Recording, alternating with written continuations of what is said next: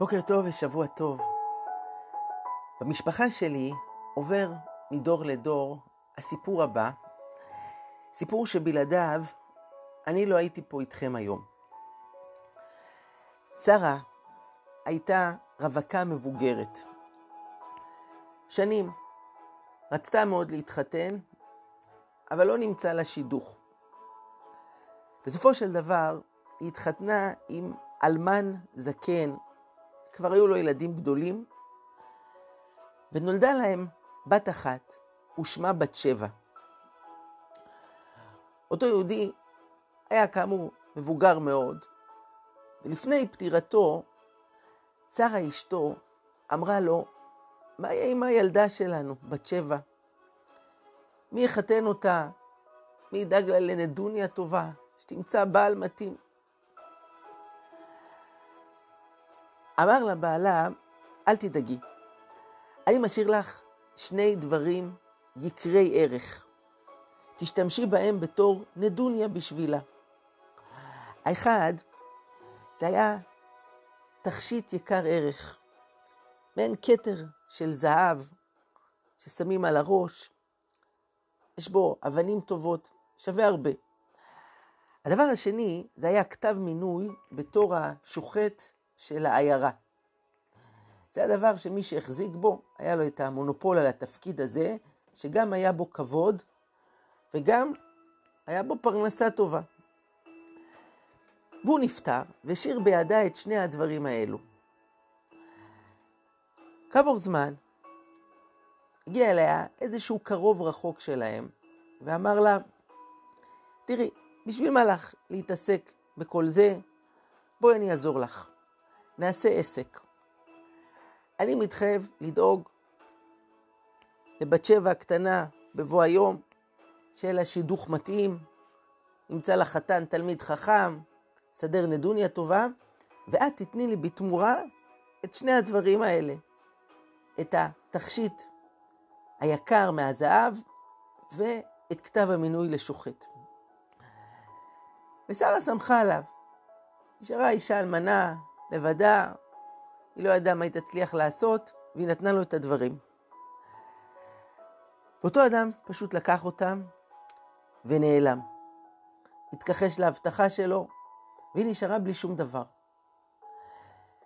ושרה הייתה בוכה בימים ובלילות, מה יהיה עם הבת שלי? מי ידאג לה? מי ייקח אותה? איך היא תתחתן? בסופו של דבר הנערה הגיעה לפרקה, היות שלא היה נדוניה, לא היה כסף, התחתנה עם איש פשוט, בחור אחד, שמו היה ברוך, נגר, לא תלמיד חכם, לא מיוחס, איש פשוט. שנים חלפו ונולדו לבת שבע ולברוך ארבעה בנים, ורוחות מלחמה החלו לנשב בעולם. ברוך רצה לעזוב את פולין ולעלות לארץ. הוא הצליח להשיג אישור לעצמו, והוא עלה ראשון, והיות שהיה לו עבודה בתור נגר, אז זה הקל עליו לקבל את האישור, והוא במשך כשלוש שנים נמצא בארץ, עובד קשה וחוסך כסף כדי שיוכל להשיג סרטיפיקטים, אישורי עלייה, גם לאשתו ולבנים. בסופו של דבר הוא משיג ומעלה את המשפחה שלו לארץ. ואז פורצת מלחמת העולם השנייה. כל העיירה נשמדה עד אחד. כל המשפחה הרחבה, הדודים, הבני דודים, כולם נרצחו על ידי הנאצים. כולם נשארו בפולין, כי היה להם בתים יפים, היה להם פרנסה, היה להם עבודה, ורק בת שבע וברוך, שכאמור היה איש עני, לא היה לו הרבה, אז הוא בחר לעזוב ולעלות לארץ. שניהם היו היחידים שניצלו. ופה בארץ הם הקימו את ביתם, גידלו את ארבעת הבנים. ואני אספר לכם את כל זה כי הבכור של ארבעת הבנים זה סבא שלי. בשבוע הקודם מלאו 12 שנה לפטירתו. סבא שלי היה סופר, שמו היה מנחם בקר. הוא כתב כ-30 ספרים, הידוע ביניהם זה פרפראות לתורה. ספר יצא בעשרות אלפי עותקים, עם כל מיני רעיונות ופנינים יפות על התורה. והסיפור הזה עובר במשפחה שלנו מדור לדור על שרה, שכל כך בכתה והצטערה, חרב עליה עולמה, שהפסידה את הדברים היקרים שהיו לה. ולא ידעה שבזכות ההפסד הזה, בסופו של דבר, רק הבת שלה היא זו שניצלה מכולם.